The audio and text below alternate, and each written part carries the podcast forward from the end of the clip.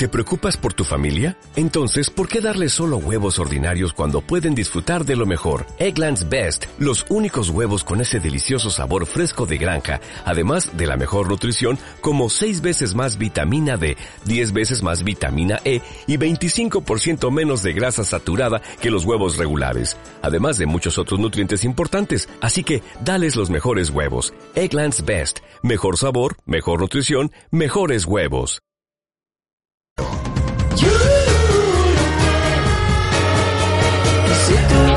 Hola, ¿qué tal estáis? Muy buenas tardes, son las 19 horas y 8 minutos.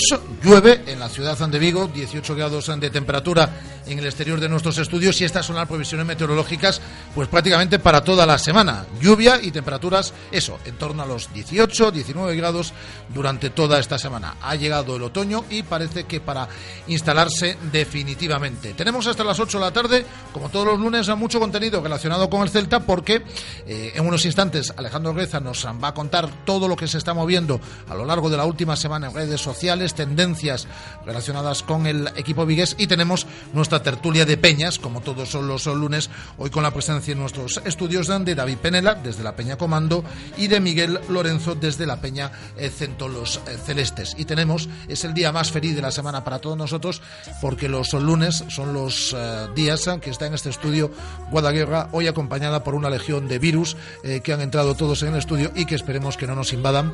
Hola, Guada, ¿qué tal? Muy buenas tardes. Buenas tardes. Bueno, no has venido sola, ¿eh? No, pero cada vez tengo menos mocos y más tos, que se contagia más fácil. Acompañada. Oye, menudo regalazo le han hecho a Carlos Herrera, ¿eh? Sí, sí. Una chaqueta verde, muy chula. Eh, se le ha regalado la firma esta que está vistiendo a los eh, jugadores del Celta. La verdad es que con nosotros han estirado. Sí, ahora te abatí una foto con tu regalo también y lo subimos. Vale, mira. Para que puedan compartirlo. lo tengo en la mano. Vale. ¿Me la fotora? Sí, ahora lo subimos. Y, la compartimos. Me encanta la blusa que te regalaron. Sí, sí, a mí y también. y el vestido que llevabas ayer a Balaído, ya no digamos. Y el traje que le han regalado al director de esta emisora, Andrés Vidal, es, vamos, eh, es de, lo más moderno que yo he visto en los últimos tiempos. Eh, mira, eh, a mí lo que me gusta es la corbata. Sí, sí, sí, sí, sí. Hombre, Muy bonita. La verdad es que no lo ganamos, porque hicimos 15 minutos de radio con ellos el otro día y nos han llenado de regalos durante toda esta semana. De todas formas, ya saben dónde estamos eh, para seguir enviándonos esos eh, regalos, porque nos portamos bien y bueno, pues eh, pueden ¿Tú también, seguir. Tú también buscas una chaqueta especial como Carlos Herrera. No, yo busco una chaqueta. no tiene que ser no tiene que ser como la de no tiene que ser como la de Carlos Herrera, pero vamos, Ahora colgaremos en nuestras redes sociales la foto con, eh, con todo lo que me han regalado, que lo tengo en la mano. Os lo estoy enseñando a, todos vosotros. Es un regalazo. ¿Qué bien te queda la corbata, Andrés? Ahora subimos y les etiquetamos para darle las gracias. Ahora subimos y etiquetamos para dar las gracias. Regalazos de la firma que viste a los jugadores del Celta. Claro, hicimos 15 minutos de radio y nos lo han pagado muy bien, con un regalito, que es como hay que tratar a la, a la gente. Eh, ¿Qué ha pasado hoy en el Celta? Nada. No, no, han entrenado. Solo los que no jugaron Algo ayer. ha pasado. Solo los que no jugaron ayer, que sí que tuvieron que entrenar. Y ya están los internacionales con la selección. Kron, Radoya, Levi Madinda, Sergi Gómez, Johnny. ¿Y quién me está faltando? Me está faltando uno. Pablo Hernández. Y Pablo Hernández con Chile. Pero Orellana no va esta vez. No va. Bueno, será porque no lo necesitan. Porque Juan está jugando bien. Bueno, si digo lo contrario ya me matan, pero sí, está, sí, jugando, sí. está, No, jugando, está jugando bien, es verdad. Está, jugando, está jugando muy bien. De verdad bien a Pablo Hernández, ¿eh? Jugar con Chile unos, unos minutos, porque no acaba de pillar el tono. De eso hablaremos en la tertulia ahora, ahora también. Vamos, ahora vamos con eso. Entre, entre otras cosas. Mañana a partir de las diez y media. Pero no hay plan de trabajo para no, la semana, no, no, no solo hay, hay, el del día mañana. mañana. a las diez y media todavía no es oficial, todavía no tenemos email, pero bueno, es lo que se decía ayer en Balaidos. Y eh, tampoco sabemos quién va a hablar mañana. Tampoco. Estaban decidiendo. Ni el resto de semana. Estaban decidiéndolo. Bueno. A cumple, por todo lo alto. Eh, entonces, pocas cosas tenemos hoy del, del, Celta. Pero ya te puedo decir que va a haber entrenamientos a puerta cerrada esta semana, aunque y no haya. Y puede haber alguna doble sesión, eso te lo digo yo. Bueno. Puede haber alguna doble sesión. Pues iremos a la madrugada mañana y tarde. No, mujer. No, mujer. Yo, si hay sesiones por la tarde, voy yo. Vale. Uy, lo que estás diciendo. Y, haces, tú, y haces Lo que estás diciendo. Y haces tu Luego vamos a sacar el corte este. Y haces tu programa desde aquí. No, no, no. Ya, no solo la primera parte. Hoy hemos hecho un programa hoy por la mañana. Hoy por la ¿eh? mañana, sí. Ha. Sido, ha sido esos programas que lo vamos a presentar a los premios Ondas. A ver si tenemos más suerte que con los regalos de la firma esta. Y los vamos a, a presentar a los, a los premios Ondas. Porque, por ejemplo, hemos tenido tiempo de tertulia. Eh, no, hemos tenido tiempo de tertulia, pero también hemos contado con la opinión, con la lupa, con la lupa de Javier Mate, como todos los lunes, que bueno, pues eh, hace hincapié en las, en las cuestiones que más le interesan del, del Celta. Se pasa todos los lunes por esta radio eh, Javier Mate y es un lujazo y ha estado obviamente también hoy. Yo creo que ayer tuvo algún problema defensivo que viene siendo habitual y que eh, es evidente que el adversario también juega y te crea esos problemas, pero eh, hombre, en la jornada anterior dejamos la portería cero, pero es algo que al, al Celta le cuesta y le cuesta porque juega mucho en función de cuando tiene la posición de la pelota, entonces se supone que cuando la cuando la pierde, pues también tiene algunos desajustes, ¿no? Y, y en esos desajustes eh, tampoco es muy normal que te penalice de la manera que nos penalizó ayer el Villarreal, pero cuando juegas contra buenos equipos, pues puede suceder eso.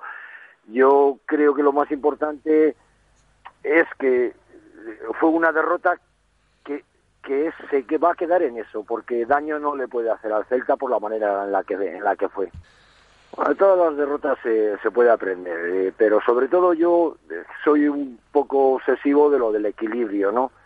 Eh, es evidente que hay una igualdad de fuerzas en un partido y, y los tienes que desequilibrar. El problema es desequilibrar al adversario y no desequilibrarte tú. Y el Celta en algunas ocasiones ya me pareció también contra el Depor en, en alguna en alguna ocasión pues no acaba a tener ese equilibrio de que esos 11 jugadores estén en función ofensiva y esos 11 jugadores estén en función defensiva. Un poco a mantener el equilibrio y, y saber entender un poco a los adversarios. ¿no? Yo creo que ayer el adversario entendió mejor el, eh, para combatir el juego del Celta que el Celta para combatir el juego del Villarreal, la verdad. Javier Mate, su opinión eh, siempre sabia en estos micrófonos de Radio Marca. Tenemos unas tertulias, Guada, todas, Vaya todos, los, tertulias. todos los días, Sí, sí. A la, en torno a la una y media. Eh, ya sabéis que estamos al mediodía entre la una y las tres de la tarde y nuestro tiempo de tertulia llega a la, en torno a la una y media, el mediodía. Hoy han estado con nosotros Víctor López, que narra aquí en Marcador los partidos del Celta, en Radio Marca, y ha estado José María Rodríguez, José Le, que es eh, redactor jefe de, de este, de nuestro periódico, del diario Marca. Y con ellos también hemos hablado del partido del día de ayer, la primera derrota del Celta en la presente temporada. El Celta ya no es equipo invicto, eso sí, se va al parón, aún en eh, puestos eh, europeos, en la sexta plaza. El fin de semana hay parón y luego, pues con, es, con tal condición, se presentará en San Mamés dentro de exactamente 13 días. El Celta pudo empatar, pero también es verdad que ha habido otros partidos que los ha empatado o ganado y, y, tal vez no lo había merecido tanto. Al final el fútbol te devolvía, te devuelve un poco lo que lo que vas invirtiendo y si ha tenido mucha suerte, creo, en un par de partidos o tres hasta ahora, lo que le había permitido estar in, in, invicto, eh, ayer, bueno, se le, se le volvió un poco contra ante un, un muy buen equipo como es el Villarreal. Es que me parece que es, ayer sería un poco la medida de lo que de lo que puede pasar en la temporada Celta. Es un equipo bien hecho, pero que tiene que trabajar mucho y que tiene también tiene fallos y tiene errores que le pueden penalizar, evidentemente. Yo le, se lo leí ayer a, José en Twitter y lo he escuchado ahora también a, Mate y además creo que es una cosa que se, se ha venido señalando ¿no? De, desde el principio de temporada, ¿no? los, problemas del, Celta en, en defensa que se repiten, ¿no?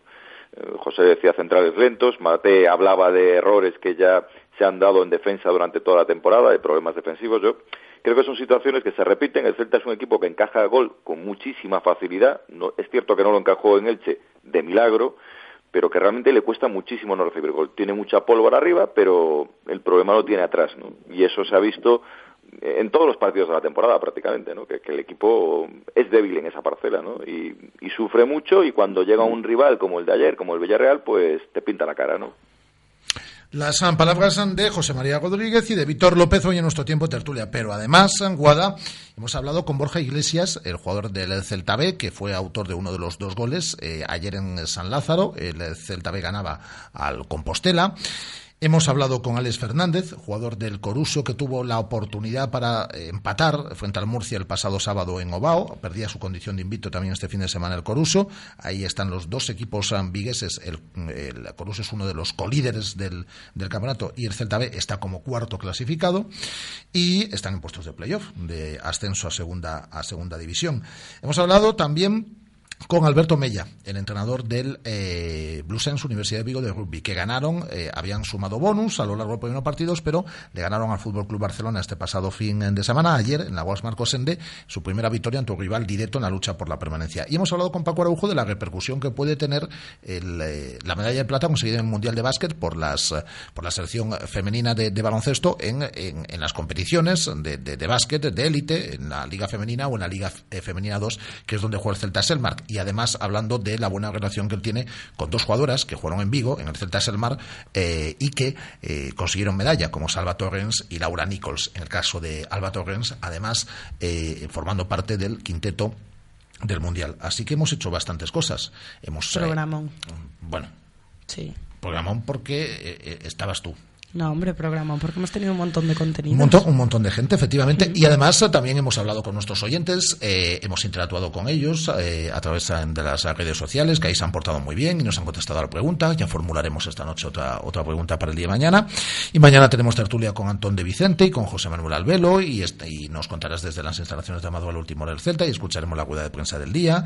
Y vamos a hablar, mañana vamos a hacer mucho de Cangas, porque en Cangas sí. se nos escucha como un tiro, entonces queremos hablar de, de la Londras, queremos hablar del Cangas frigoríficos del Morrazo, que viene de empatar este pasado fin de semana, y alguna cosilla más. Así que tenemos varias, varias historias para mañana. Pues muy bien. ¿Te parece bien? Muy bien. Pues ahora vamos con nuestra sección de eh, redes y tendencias con Alejandro Greza. Lo hacemos a vuelta de nada. Radio Marca, la radio que hace afición.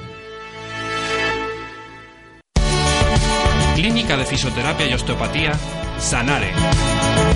Especialistas en lesiones deportivas, problemas de hombro y cervicalgia. Asignado como centro oficial Indiva en Vigo. El método elegido por Nadal, Contador, Gómez Noya Falcao, entre otros, para recuperarse de sus lesiones. Clínica Sanare. Consulta gratuita para los oyentes de Radio Marca. Visítanos en María Verdiales 37 o llámanos al 886 11 53 61.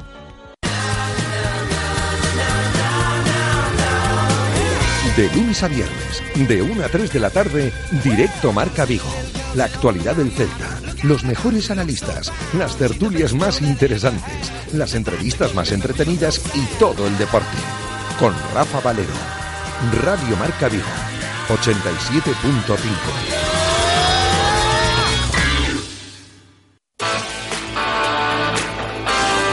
Radio Marca, la radio que hace afición.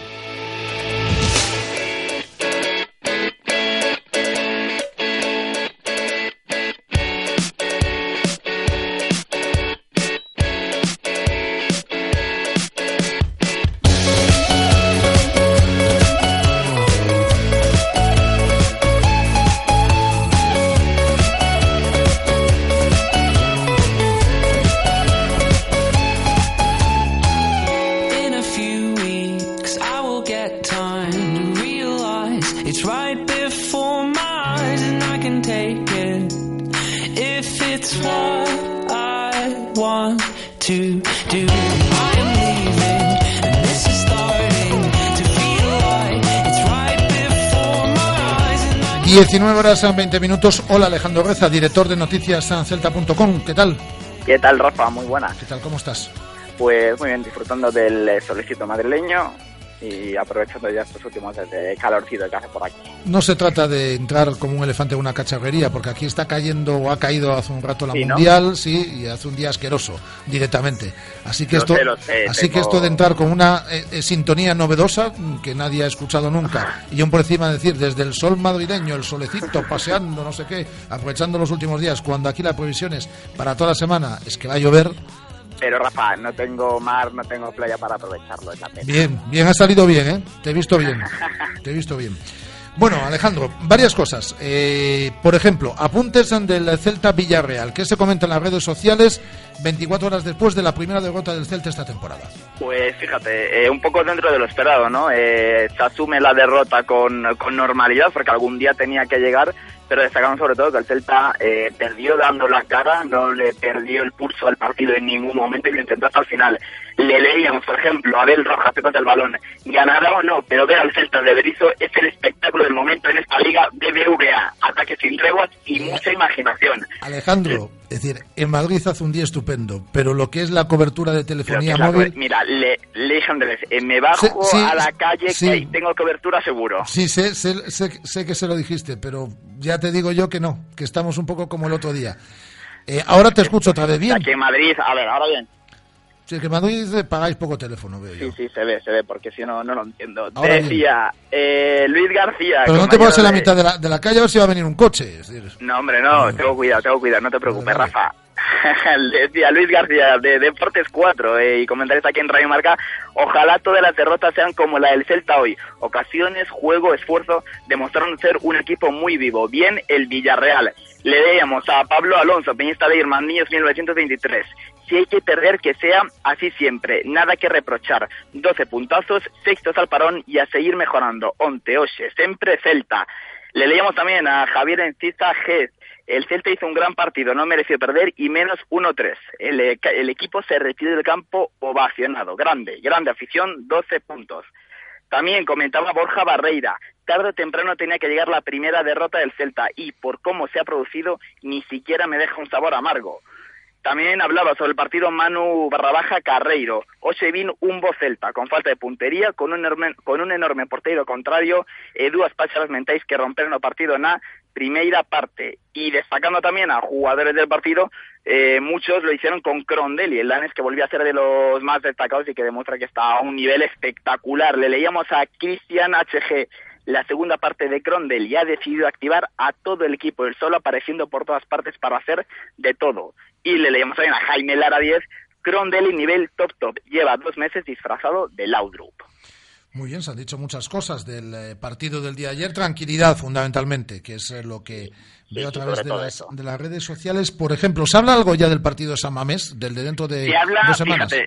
No tanto en el ámbito del Celta, pero sí en el ámbito de, de, del Atlético de Bilbao, porque en la ciudad vasca están muy preocupados con la situación del equipo del Chingurri Valverde. Llevan cuatro derrotas consecutivas en puestos de descenso y ven el partido del Celta como una final. Es decir, el Celta va a viajar al nuevo San Mamés con un Athletic en horas muy bajas, pero con la necesidad imperiosa de ganar cuanto antes, porque tras la derrota ayer frente al Real Madrid 5-0, las cosas por Bilbao pintan muy mal. Le leíamos, por ejemplo, a Borja Barba podemos decir desde ya que lo del Celta sí es una final. O, por ejemplo, Ismael Díaz, también desde Bilbao, que hablaba ya de que si no ganamos al Celta hay que tomar medidas. Es un partido vital. Así que, desde luego, el Celta va a encontrar, yo creo, Rafa, el próximo sábado 18, un, un Atleti que va a seguir con las garras y va a salir a morder porque se juega mucho y sobre todo se juega Valverde mucho. Pero no hay problema porque van allí 1.200 célticos encabezados por nuestra Guada, así que no va a haber ninguna complicación para que saquemos el partido el partido adelante. Si Guada no es como yo, que tiene un mal fario cada vez que va a ver al Celta afuera, porque yo todavía no, he visto al Celta afuera. Guada tiene buenos números, ha ido este año al Calderón y empatamos. Bueno, bueno, pues eso es positivo, porque yo cada vez que salgo de Vigo para ir a ver al Celta, siempre perdemos. Más me vale no moverme. Bueno, bueno, eh, eh, Guada tiene buenos números con el Celta. Con el Celta Bella es otra cosa, ¿eh? Sí, vaya hombre. No lo acepto, yo voy a seguir ahí intentándolo. Pero bueno, volverá el domingo que viene. ¿Contra quién era el partido? Ya no te acuerdas, yo, tampoco. No. te voy a mentir. Eh, pero no tiene buenos números con el Celta B.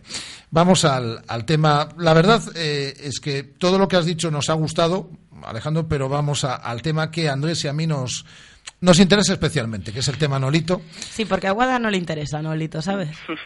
Fotos con él no te haces. no tiene nada que ver una cosa con la otra, ¿eh?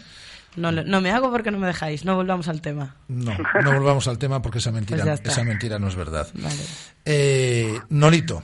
Un Nolito que, que, a pesar de que no vaya convocado con la selección, acaba de ser elegido por la Liga mejor jugador de septiembre de la primera división. Pues ya ves. Un- Eh, eh, ¿Del Bosque de esas cosas o no? No entiendes, eh, yo, yo creo que, de, que del bosque no entiende, no entiende. Porque si no, no, no hay otra explicación, Rafa. No entiende del Bosque. Yo creo que no entiende, porque no llevar a, uno de los mejores goleadores del año 2014 y a uno de los jugadores más en forma desequilibrantes del fútbol español a- con la selección española, ahora, pues, eh, desde luego que no, no, no cuadra mucho, pero bueno. ¿Y en las redes sociales qué se dice? Pues fíjate, eh, lo comentaba David Lorenzo, speaker de Balaidos, también comentaréis aquí en Radio Marca. Rodrigo, un gol en cuatro partidos. Nolito, cuatro goles en seis partidos. No hay más preguntas, señoría. También mostraba su descontento Samuel Rivas, Samu Celta. En Twitter, Nolito, probablemente el extremo español más en forma, sigue sin ir con la selección. Le leíamos también a Montan Román. Pues en Nolito no va a la selección, por mí casi mejor. Descansa y no corre riesgo de lesionarse. Eso sí, lo del Marqués es de coña. Este se lo toma con, con filosofía y buscaba el eh, punto positivo, a que Nolito no viajara con la roja. También Celta Historia, Alberto Fernández, uno de los hombres estadística al Celta en Twitter, hablaba y se mojaba sobre el tema. Para el Celta es mejor que Nolito no vaya a la selección, que siga siendo un posible que no un fijo en esa aventura nos beneficia. Es una opinión. Y también me quedo con un comentario de José Alonso, yo creo que no falto de razón. Peor que lo de Nolito con la selección es que Orellana no vaya con Chile. Y es que el bueno de Fabián tampoco va a viajar con la selección de San pero- Paoli. Y si sí, lo hace pero- Pablo Hernández. Sí, pero ahí a lo mejor tiene que ver otra cosa, es decir, ¿no? Porque estaba yendo últimamente, no sé. Sí, sí. eh, yo lo que me extraña es lo, que no vaya Orellana con el inicio de liga que ha hecho y si vaya Pablo Hernández, que ha jugado pues lo que ha jugado y viniendo de la lesión que viene. Ya. Y En fin, cosas veredes. hay un hashtag ahí que se está manejando que nosotros estamos volcados con ese hashtag. Sí, el Nolito hace un Twitter. Sí. No sé si caerá en la breva el, el gaditano. Ya te, digo, pero- ya, te, ya te digo yo que no. Nos- No, no. Estuvimos con él el jueves por la tarde-noche, más noche que tarde. Bueno, tarde-noche. Tarde-noche. Tarde-noche, sí, porque... Tarde-noche, sí, mejor. Las ocho y media, no es noche. Sí, pero bueno, estuvimos con él hablando hasta más tarde. Pero bueno, no, que se recogió temprano. Es decir, por si Sí, sí. está oyendo a alguien, se recogió temprano. Estuvimos con él y no está para nada por la labor, ¿eh? Bueno, en- entonces nos, nos quedará las entrevistas y las ruedas de prensa. E Instagram, que es un fenómeno. Y eso, y en, y, en, y, en, y en Instagram, que... Pero vamos, yo me quedo con, su- con sus ruedas de prensa, ¿eh? Son un auténtico espectáculo. Pues, Eh, La gente lo ha pedido, ¿eh? De todas sí, formas, sí, que está en. Twitter. Con el hashtag Nolito hace un Twitter hemos recogido algunos comentarios. Por ejemplo, nos quedamos con uno de Igarro que dice... Eh, Nolito hace un Twitter y que la contraseña se la hace entre Orellana después de que se la pa- después de que se la pasa al hueco escrita en una servilleta Micael Crondelli. Le leíamos también a eh, Jesús Cernadas, Nolito hace un Twitter que el mejor delantero de España no puede estar sin él. Desde México también lo pedían espectador R barra baja. En México también se pide a gritos. Nolito hace un Twitter. Y también lo pedía eh, Fernando González Gonzo. Eh, a lo Gonzo, Nolito hace un Twitter, Nolito selección. Y también me quedé con uno que me hizo bastante gracia de Let's Go Celta, que imitando la famosa frase de Golito de Nolito, decía en Twitter, retuito de Nolito. Nolito hace un Twitter, un chiste malo, pero de esos que a mí me, que a ti te hace gracia. Y nos quedamos con esa noticia que nos dabas, que la estoy viendo yo también ahora en las redes sociales. La Liga ha nombrado a Manuel Agudo, Nolito, mejor jugador del mes de septiembre. Pero don Vicente parece que no se entera. Eso- No, no, desde luego. no se entera de qué va la historia. ¿Algo más, Alejandro? Pues nada más, a ver si la próxima semana podemos contar cosas interesantes, aunque no haya liga. Y bueno, a seguir una semana con optimismo a pesar de la derrota, Rafa. Te voy a decir Eh, una cosa. Eh, el sonido perfecto, menos ahí al principio. Es decir, donde. El sonido perfecto. Vale, entonces Sí. ya, ya tengo la zona. He, Eh, he eh. estado en un sector de la acera muy... mm, Sí, pero bueno, delimitado. si diluvia el próximo día, pues ya no será tan fácil. Pero. Ya, bueno, pues habrá que salir con el chubasquero. No, no, pero eh, perfecto. Es decir, desde que eh, dijimos eso, ha sonado perfectamente. Muchas gracias, Alejandro. Un abrazo, Rafa. Alejandro Reza, director de Noticias Celta, con todo lo que se comenta en eh, las redes, las tendencias a lo largo de esta última semana. Son las 19 horas y 31 minutos, un alto y comenzamos nuestro tiempo de tertulia. Tertulia de Peñas en Radio Marca Vigo. I remember walking around the streets at night.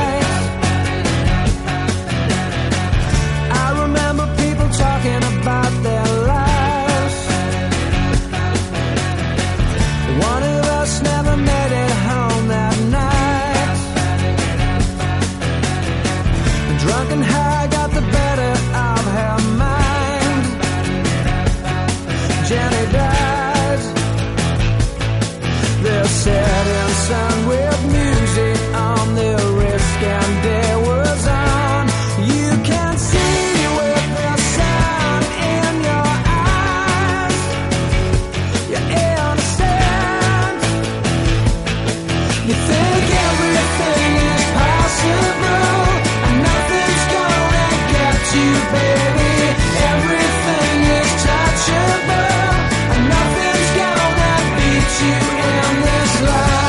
Tertulia de Peñas en Radio Marca Vigo.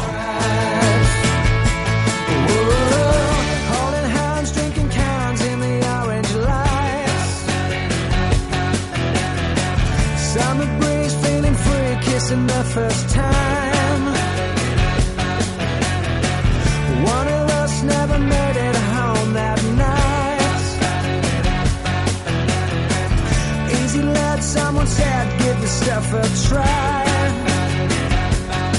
Jenny tried. Pues como todos los lunes comenzamos con nuestro tiempo de tertulia de peñas. David Penela desde la Peña Comando, ¿qué tal? Muy buenas tardes. Buenas tardes, Rafa. Y Miguel Lorenzo desde Centolos, ¿qué tal Miguel? Muy buenas. Bueno, pues mira, no vamos a hablar del vamos a hablar del partido, pero lo primero como la radio si tenemos algo es eh, inmediatez. Eh, Nolito ha sido elegido hace apenas unos instantes como mejor jugador del mes de septiembre. Eh, sin embargo, la selección se ha concentrado en el día de hoy y ahí no está Nolito, pero ha sido elegido por la liga mejor jugador del mes de septiembre. ¿Qué os parece? La, la elección perfecta. Es un jugador que está en un estado de forma enorme, ha marcado cuatro goles. Es, es normal que, que esté entre los, entre los eh, candidatos para ser elegido jugador y que haya salido finalmente elegido. Sobre todo por relación en calidad, equipo donde juega, siempre es más difícil en un equipo de mitad de tabla meter cuatro goles, hacer buenas actuaciones que un equipo top de la liga. ¿no? Cuanto a la selección, yo creo que el nivel es muy alto. eh, eh, este seleccionador y el anterior confían más en grupos, son más reacios a hacer traer gente nueva, confían más en la gente en la que tienen. Y, y para el puesto de Nolito, pues optó más por llevar a, a Juan Bernat. Yo creo que va a ser el jugador que va a jugar ahí de extremo. Parece que va a ser, va- lo va a probar ahí, que, que sí que está también haciendo una muy buena temporada en el Bayern Múnich, que tiene la confianza de Pep Guardiola. Y lo prefiero a él frente a Nolito. A mí Del Bosque nunca me convenció y seguirá sin convencerme. Creo que tiene sus 11 jugadores más 4 o 5 que puede añadir. Pero Nolito no, no creo ni que vaya ahora ni, ni en todo el año posiblemente. Hablábamos hoy eh, en nuestra tertulia del el programa del mediodía eh, con uno de nuestros contertulios, que es eh, José María Rodríguez, José Le, que es el redactor jefe del, del diario Marca y que aunque sea de Madrid es muy el Celta, porque durante unos años eh, cubrió eh, desde Madrid hizo reportajes para el Celta y tal, y bueno, pues se convirtió al celtismo, lo que le pasa a todo, a todo el mundo cuando, cuando, cuando conoce a este, a este equipo. Y eh, nos comentaba eh, José Le que no cree tampoco que tenga del Bosque ese gesto para la galería en el partido del, eh, del próximo mes de noviembre, del próximo 18 de noviembre en en ese eh, España-Alemania. Y yo también lo pienso, es decir, que un España-Alemania que es partido de quilates no va a tener ese gesto de ven, Nolito, a un partido y luego no te voy a volver a llamar. Sí, en épocas eh, pretéritas, cuando, cuando Rafa aún era un niño y otros no éramos ni niños. Bueno, pretéritas, yo era un niño hace muy poco, David. Pues esas, en esas. Eh, nada, pero recuerdo, por ejemplo, la época de Clemente sí que era muy habitual que si fuera a jugar a Sí. Valencia llevaba a alguien del Valencia Nuevo y si fuera a jugar a Sevilla, que era más habitual.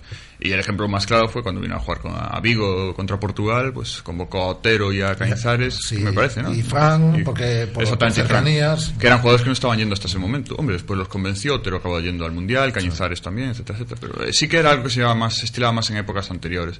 Ahora, desde Luis Aragonés, Vicente del Bosque, es algo que ya muy, muy extraño. Lo mejor de que fuera Nolito sería que se revalorizaría mucho. Se revalo- Revalorizaría. revalorizaría mucho. Y eso le vendría muy bien al Celta, porque seguro que quitabas los 18 millones fijo. Porque Pero tú lo quieres vender ya. No quiero venderlo, pero hay que pensar en. Si lo vas a vender, véndelo por lo máximo. Pero si, si se va Nolito del Celta, vamos, yo me llevo un Mira, disgusto. Andrés y Rafa caen en depresión. Yo, yo me llevo un disgusto. No, no, me- no juegues ni con esa posibilidad, Miguel, de que Nolito se puede ir del Celta. Mira que a esta pues gente que- le encantan las camisas de lunares de Nolito. Que, que ya. Y de flores y de todo. De Nolito, Ayer, ayer al salir de Balaídos iba en procesión. 50 personas detrás de él. de Nolito nos, nos- nos gusta a todos, sí. Tenemos una foto con, que colgamos el otro día no sé, en una redes sociales con la camisa de, de lunares. Una camisa preciosa, todo se ha dicho. Como todo lo, como todo lo que lleva Nolito. No somos objetivos, David. No, No, no lo, no lo notaba. por, ahí, por, ahí, por ahí no. Por ahí no, no, no nos vas a. No, A no tenemos forma de defendernos, es decir, es que no hay, no hay manera. Vamos a hablar algo del partido del día de mañana, del día de ayer. Em, un partido que se perdió, pero que a mi entender se puede empatar. Yo no sé si ganar, pero un empate sí para mí hubiese sido lo más justo. Un partido un tanto loco, un partido de ida y vuelta, no sé si coincidís, y un partido en el cual, pues al final fue decisivo, aunque el Celta remontó rápido, esos dos goles que, que se encajaron en un minuto. Sí, porque el, el partido estaba dominado por el Celta hasta ese momento. Eh, está claro que está jugando contra el Villarreal, o sea, un equipo que puso en apuros al Barça y al Madrid. Si cualquiera que haya visto el partido del Villarreal-Barça o Villarreal-Madrid sabe que no mereció perder ninguno de esos dos partidos. Es más, contra el Real Madrid podemos decir que incluso mereció ganarlo, porque hizo 20 tiros a puertas. Fue un equipo que muy superior al Real Madrid. Y lógicamente ese equipo va a tener ocasiones. Eso ya lo tienes que tener claro. Va a tener ocasiones, va, va a jugarte de tú a tú. Y el, y el Celta también le jugó a tú a tú, le aguantó eso y tuvo ocasiones y llevó el peso del partido. Pudo, pudo haber marcado incluso antes del, del 0-1, porque claro, dos goles tan seguidos. Tuvimos la suerte que lo contrastamos rápido gracias a la presión de Nolito, que aquí hay fans número uno de él, entonces estarían muy contentos. Y, llegar con ese 1-2. Y el Celta mereció empatar. En los 20 minutos primeros de la segunda parte, 20-30 minutos primeros de la segunda parte, hasta que Marcelino hizo los cambios, el, el Celta mereció haber empatado ese partido tuvo ocasiones, tuvo juego y encerró, que es muy difícil, encerró al Villarreal en, en su área. El gran problema yo creo que fue el segundo gol, demasiado pronto. Aparte es una jugada que es un de la Ribey, que un balón que pierde la Ribey y termina en gol cinco segundos después. Moy la coge en el medio campo, 30, 30 metros y nadie le sale y eh, ahí creo que estaba tan des- estaba desconcertada la defensa del Celta y eso creo que fue lo, lo que terminó con el partido. Luego puede remontar o no, pero ya cuesta. Eh, comentabais una cosa, comentaba ahora David una, una cosa y es, eh, luego Marcelino hizo los cambios, es que le salieron muy bien los tres cambios a Marcelino y los que nosotros hicimos tampoco nos aportaron mucha cosa. Además de que siguen siendo criticados los cambios de Berizzo, jugador por jugador y el de Charles excesivamente tarde. Sí, cuando hablamos a veces que decimos, yo creo que lo habíamos hablado en la última vez que, que he venido aquí, que decimos que hay seis equipos por encima del Celta solamente por, por, por plantilla. El ejemplo claro de por qué muchas veces ponemos al Villarreal por delante es ayer ver el banquillo del Villarreal. O sea, el Villarreal te saca a Jonathan Santos, te saca jugadores que podrían ser titulares en el Celta. A Cani. A Cani, o sea, jugadorazos. O sea, tiene 15, 16, 17 jugadores que serían cualquiera titular en el Celta. A pesar de que tenemos muy buenos jugadores, seguramente si nosotros también tenemos 10, 12 jugadores muy buenos, el Villarreal tiene más fondo de plantilla. Y claro, en un partido que se te pueda poner, tienes capacidad, mayor capacidad de reacción que la que, la que puede tener el Celta.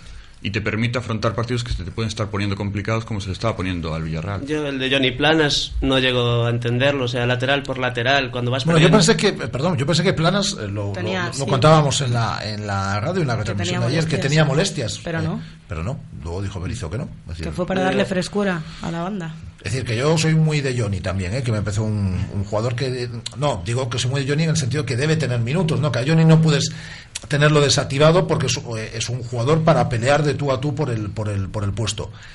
Pero a lo mejor no el cambio del día de ayer. Es decir, a, a lo mejor lo que tenía que haber hecho Johnny era jugar de titular, pero que ese sea el cambio para, para revolucionar un, un- un partido.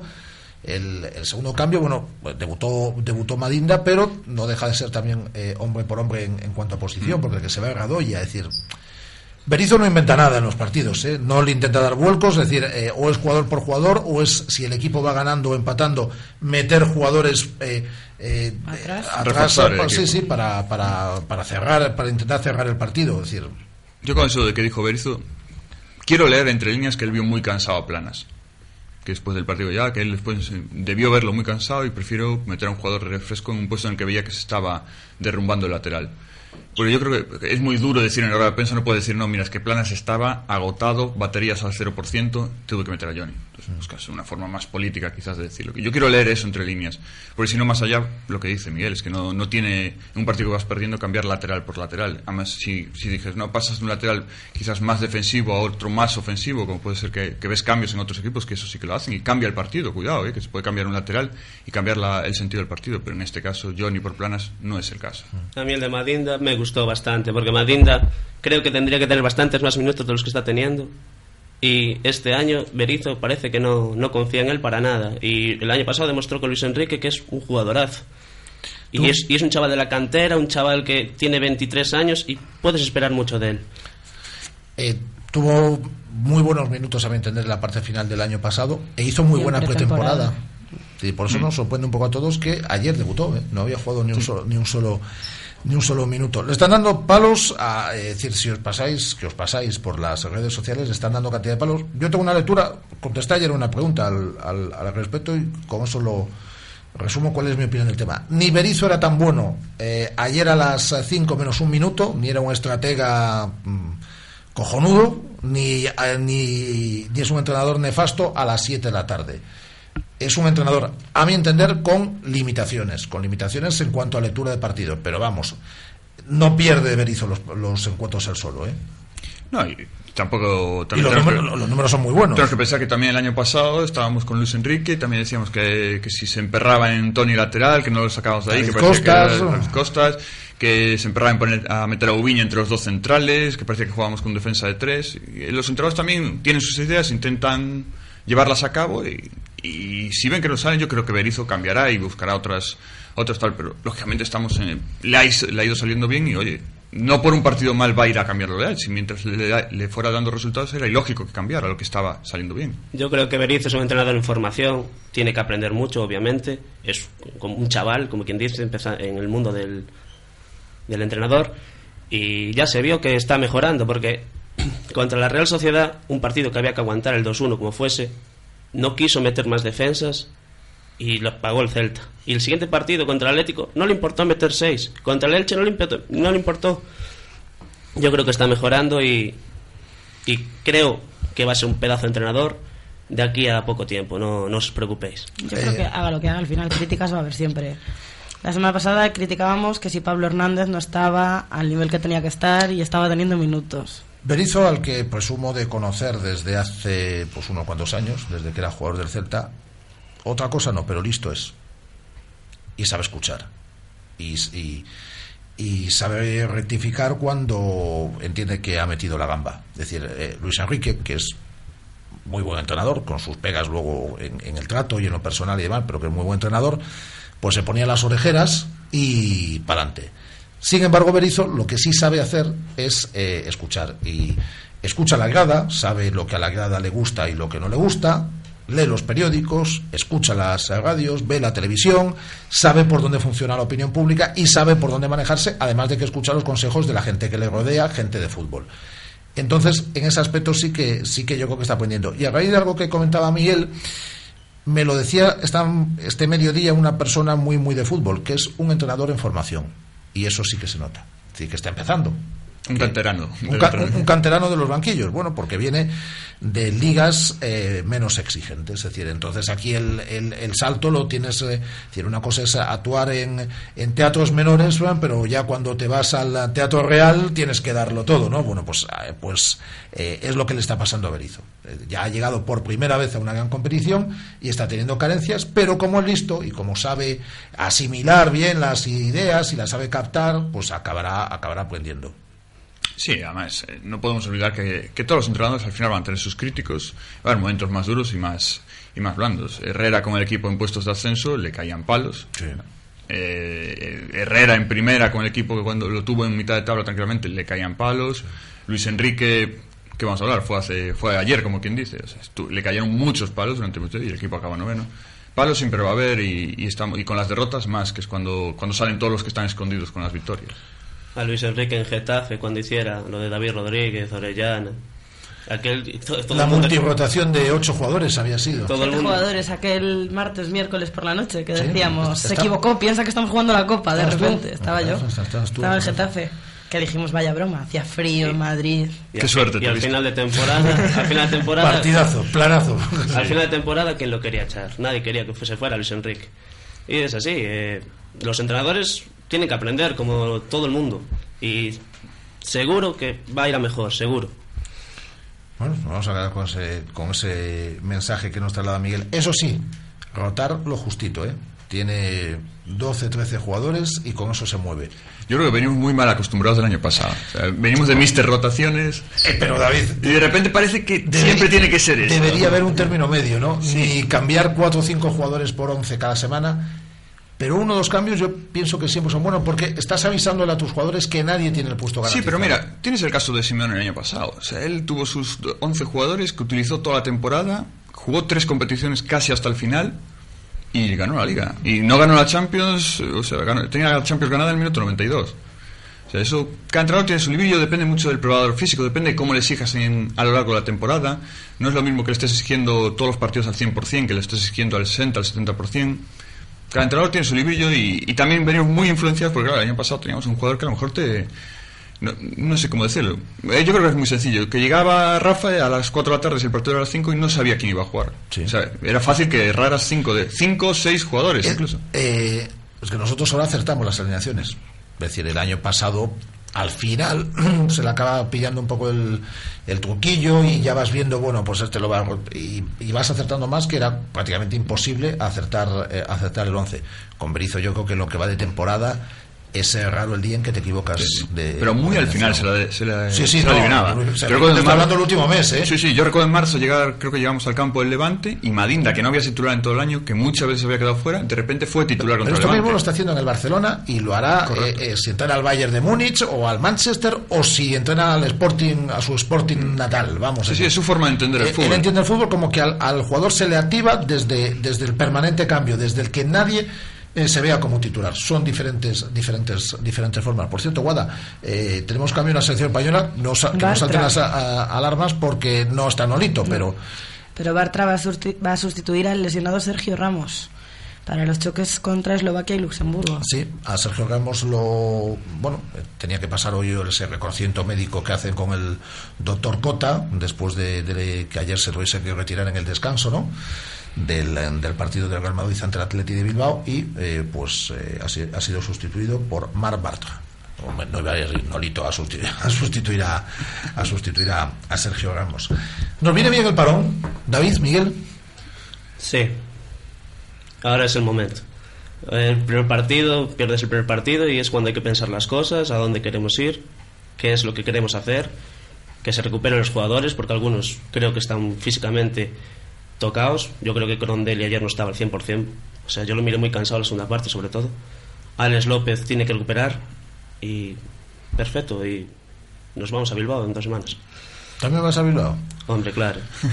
Yo no sé, la verdad, es que lo digo aquí todos los días. No sé qué os dan en Bilbao. Sí, lo sé, vamos. No mientas, Rafa, que ya, ha sido, que ya ha sido unas cuantas veces. He ido, sí, sí, pero bueno, yo he ido a trabajar siempre a Bilbao, sí que he ido, es decir, no conozco el nuevo Samamés, pero sí que he ido varias veces a- al antiguo Samamés. Esas peleas con las peñas, por quién tiene entradas, quién no tiene entradas, tuvimos que convocar aquí el otro día A Pepe. a, a- a Pepe Méndez, es decir, porque, porque, sí, lo- porque la gente protestaba, es decir, estábamos... Lo, escu- lo estaba escuchando yo. sí. sí, estaba llamando todos los días, nos llamaban oyentes y nos mandan y nos mandan mensajes a través de, de- de Twitter y Facebook. Y dije yo, pero ¿qué pasa en Bilbao? Sí, parece que Samamés va a escapar. ¿Tú vas a ir también? David? Sí, también. Andrés, tú y yo, nosotros no tenemos problema, da igual que vayamos, que no seamos de ninguna peña, ya sabes que tú y yo no tenemos, pedimos un par de invitaciones. y Malo será que no haya una cabina de prensa esperando por vosotros. ni- Pedimos un par de invitaciones, dice. Yo pagué religiosamente mis 45 euros entrada. Bueno, pues allá tú.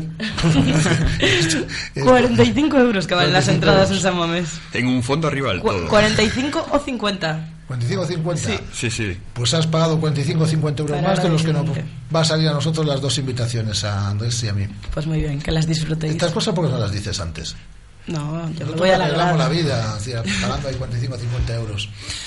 Eh, nos viene bien entonces. No sé, yo creo que no hay una, una ley escrita sobre esto. Hay que cuando vas bien, a lo mejor eh, está bien para afianzar ese buen momento, para disfrutar ese buen momento de, de muchos puntos. Cuando vas mal, dicen, bueno, es bueno porque así te da tiempo a cambiarlo, te da tiempo a, escribir, a escribir un nuevo guion en el equipo. También hay la, la- la visión contraria, que vas bien y dices, "Fua, ahora se me corta, ahora que tenía la racha, viene el parón, no voy a volver a coger otra vez. Si vas mal también dices, uff, ahora me estando mal, 15 días ahí dándole vueltas a la cabeza. No sé, yo creo que no hay una, una ley escrita al respecto. Los resultados lo marcarán. Depende- el parón también depende mucho de con quién jugarás antes y con quién juegues después. Yo creo que no, Sí, no desde, hay... desde Bilbao lo agradecen, de hecho. Es que Bilbao- que les va a venir bien. Sí, pues el Atlético que se lo haga ver porque Pues yo sigo pensando que es de los equipos para estar arriba. Sí, y estará. por plantilla sí, pero y estará, y estará. pero la Champions le está haciendo daño. Solo, solo cambio Beñat por Ander Herrera, no cambio más. Es, es que me parece que tiene un equipazo. Un equipazo que hace un mes se clasificó Sí. para la Liga de Campeones. eh, Yo creo que es la, la Champions le está haciendo daño. Yo Mucho creo que el, el problema, Sí, sí. el problema del Atleti es que Muniain y Susaeta no están del todo bien. No están con- Mu- Muniain y Susaeta son jugadores que te dan 15 asistencias por temporada. 15 asistencias entre los dos, claro.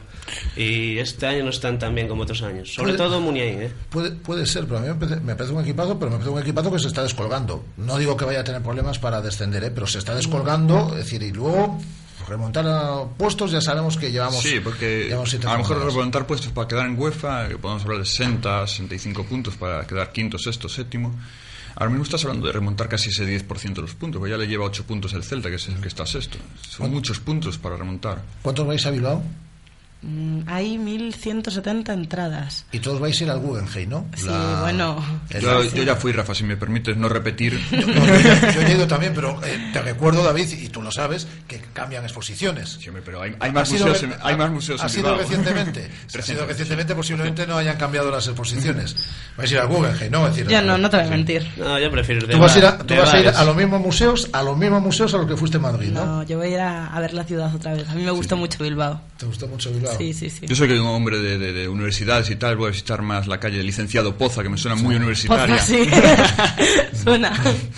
Efectivamente, que es, allí se mueve mucho, mucho universitario, es decir, de hecho. Sí, seguramente. Y- Lo de los pinchos y el vinito y tal en Bilbao es cultura. Mira, no es socio. Os voy a pedir una cosa, cuidar a Guada. Yo creo que se sabe cuidar bastante bien sola, ¿eh? Se sabe cuidar, pero cuidar a Guada. Yo Porque, vuelvo, vuelvo. El lunes estoy aquí. porque el lunes tiene que hacer tres horas de micrófono aquí conmigo y yo no puedo hablar solo tres horas. Yo necesito un apoyo permanente. Pero y- Andrés tiene micrófono, que se moja. Sí, no, pero Andrés, a- a- Andrés es, No como, es como Harpo, es decir, es eh, como el mundo de los Mars, no quiere hablar nunca. Eh, ¿Qué hacemos con Hernández? Para mí fue una de las sorpresas del partido de ayer, que no jugara nada. Nosotros habíamos, esta semana abierto, abierto el debate, no lo abrimos nosotros porque estaba, pero sí que eh, Guada salió a la calle a preguntar a la gente mm, si tenía que jugar Pablo Hernández, si tenía que jugar Alex López. Hablamos con Alex López esta, esta semana y también se lo preguntamos, se lo preguntamos a través de las redes sociales. A mí me sorprendió, es decir, eh, que la opinión mayoritaria para empezar fue que tenía que jugar Alex López. Decir, Y la, y la segunda opinión mayoritaria era la opción de Madinda, que no la decir, planteábamos. Que la de Hernández, que es el fichaje estrella a priori, no se contemplaba. Y, y me sorprendió que ayer no jugase ningún minuto. No digo que me sorprendiese que no formase parte del once, pero que en una situación además en la que tienes que remontar y demás no salga este jugador, sí que me sorprendió. Sí, y yo pongo, pongo por delante ya, antes de lo que voy a decir, que, que yo soy fan número uno de Charles, pero quizás en el último cambio, con el Villarreal tan encerrado y te vas a plantear ya colgar balones, además de la arriba metes a Pablo Hernández, los dos arriba, dos jugadores de, de- de juego aéreo muy potente, y es probablemente que hubieras hecho más daño que el que hizo Charles, que yo creo que pasó cinco minutos sin, sin pena ni gloria. Por desgracia para él, eh, que yo creo que Charles es un jugador fundamental en este equipo y que tiene que aprovecharse mucho más. Y que a lo mejor se está desactivando. Correcto. Ahí Alex López hizo un auténtico partidazo ayer. Yo creo que hizo el mejor partido de, la- de lo que va de temporada, Alex López.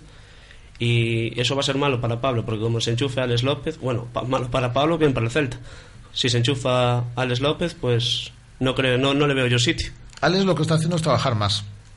Y- Sí, ayer se desgastó mucho. En la segunda parte yo lo miré muy Y quemado. A lo mejor es menos vistoso que en otras ocasiones, pero sí está haciendo un trabajo más de, de- de eso, de desgaste, de, de- de- de presión, un trabajo más eh, menos lúcido del que, aunque a Alex hay que pedirle, porque tiene calidad para eso, que, que, que- que llegue, que, que- haga goles, porque es un jugador que tiene que darle estas cosas al Celta. El otro día se lo decíamos en la entrevista.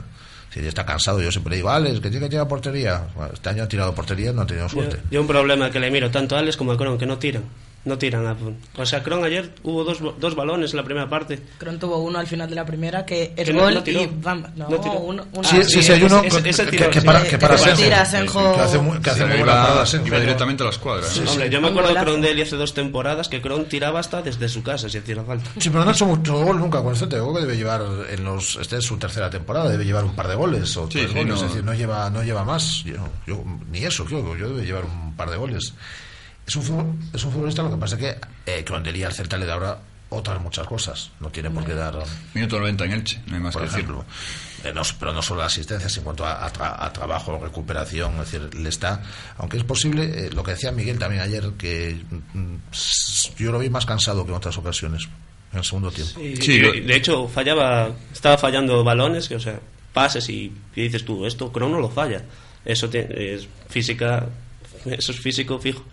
Sí, además el Villarreal es un equipo que viene muy bien preparado. Yo creo que el problema de los tiros, que, creo que está muy bien apuntado por Miguel, eh, yo creo que fue más, eh, más latente en los últimos minutos. Cuando la defensa te cierra mucho, es muy difícil entrar por el centro. Entonces tienes que buscar disparos para que la defensa se te venga a ti a intentar cubrir ese disparo y ganar huecos por detrás de la defensa. Y si no lo intentas, llegábamos, por ejemplo, hubo varias combinaciones que entra Madinda, que entró Crondelli y buscaron el pase atrás. Busca el disparo, busca el disparo. Y siempre puede haber algún rechace, que, tal- que aunque no sea un golazo, también, es, Sí, que también, la va- también vale en el Sí, marcador. sí, además la Ribey es un, es un cazagoles para eso, siempre está ahí dispuesto. Sí, sí. Sí, sí, que ibas, pero ibas a decir algo. No, no, no, que estaba de acuerdo, que sí que hay que tirar, que un que aunque no sea un gol vistoso, un gol bonito, si nos valía para el empate ayer, pues Es que ayer puntito. eh, el Celta jugó contra un equipo que no sé si es de su liga a día de hoy. Lo que sí tengo claro es que el Villarreal va a pelear por Europa porque tiene muy buen equipo, porque está, está compitiendo ya en Europa. Hizo siete rotaciones con respecto al partido del jueves y, y- y es un equipo que salió fresco, que tiene jugadores en el banquillo, que tiene rotación, que tiene un buen entrenador. Y nosotros no sé si estamos preparados para esa liga. Quiero pensar que sí, que podemos estar pues en esa franja de lo que hemos hablado en alguna ocasión entre el sexto y el, y el noveno puesto y que podemos y que podemos pelear por, por, por entrar en Europa. De hecho, ayer el Celta pudo ganarle al Villarreal o empatar. Sí, así es. Lo que pasa es que yo creo que nos falta un punto para llegar a ese, a ese lugar en el que están Villarreal, en el que está Sevilla, que está Valencia, en el que hablamos de plantillas ya mucho más extensas, mucho más preparadas, con jugadores, eh, con cinco jugadores que no están siendo titulares y que pueden serlo perfectamente. Y ahí, y ahí el Celta está lejos. El el Celta puede aprovecharse para estar ahí en esos puntos, es mantener contra los equipos de bajo buenos resultados y que equipos que sí que tienen plantillas también igual o mejores que las de él, como puede ser el Atlético, como puede ser la Real Sociedad, no, no reaccionen y no salgan de ahí abajo. Es que Atleti y Real Sociedad eran el año pasado eran los rivales a priori para UEFA y este año pues o sea serían nuestros rivales para, para UEFA este año y no lo están siendo y tiene pinta de que no lo va a ser porque la Real Sociedad vendió a Griezmann y parece que arriba no tiene mordiente y el Atleti pues va de tunda en tunda Pues aquí lo vamos a dejar. Miguel Lorenzo desde Centolos, muchas gracias, buenas tardes. A usted. Eh, uf, bueno, me voy henchido. Eh, David Penela, desde Comando, muchas gracias. Buenas tardes, chicos. Y eh, pasar, pásenlo bien ustedes en, en Bilbao, ¿eh? que tengan eh, un buen partido y que disfruten de los eh, museos. Nosotros volvemos mañana a partir de la una del mediodía desde el 87.5 del FM, desde Radio Marca Vigo. Ahora llega el show con Pablo Juan Arena. Hasta mañana.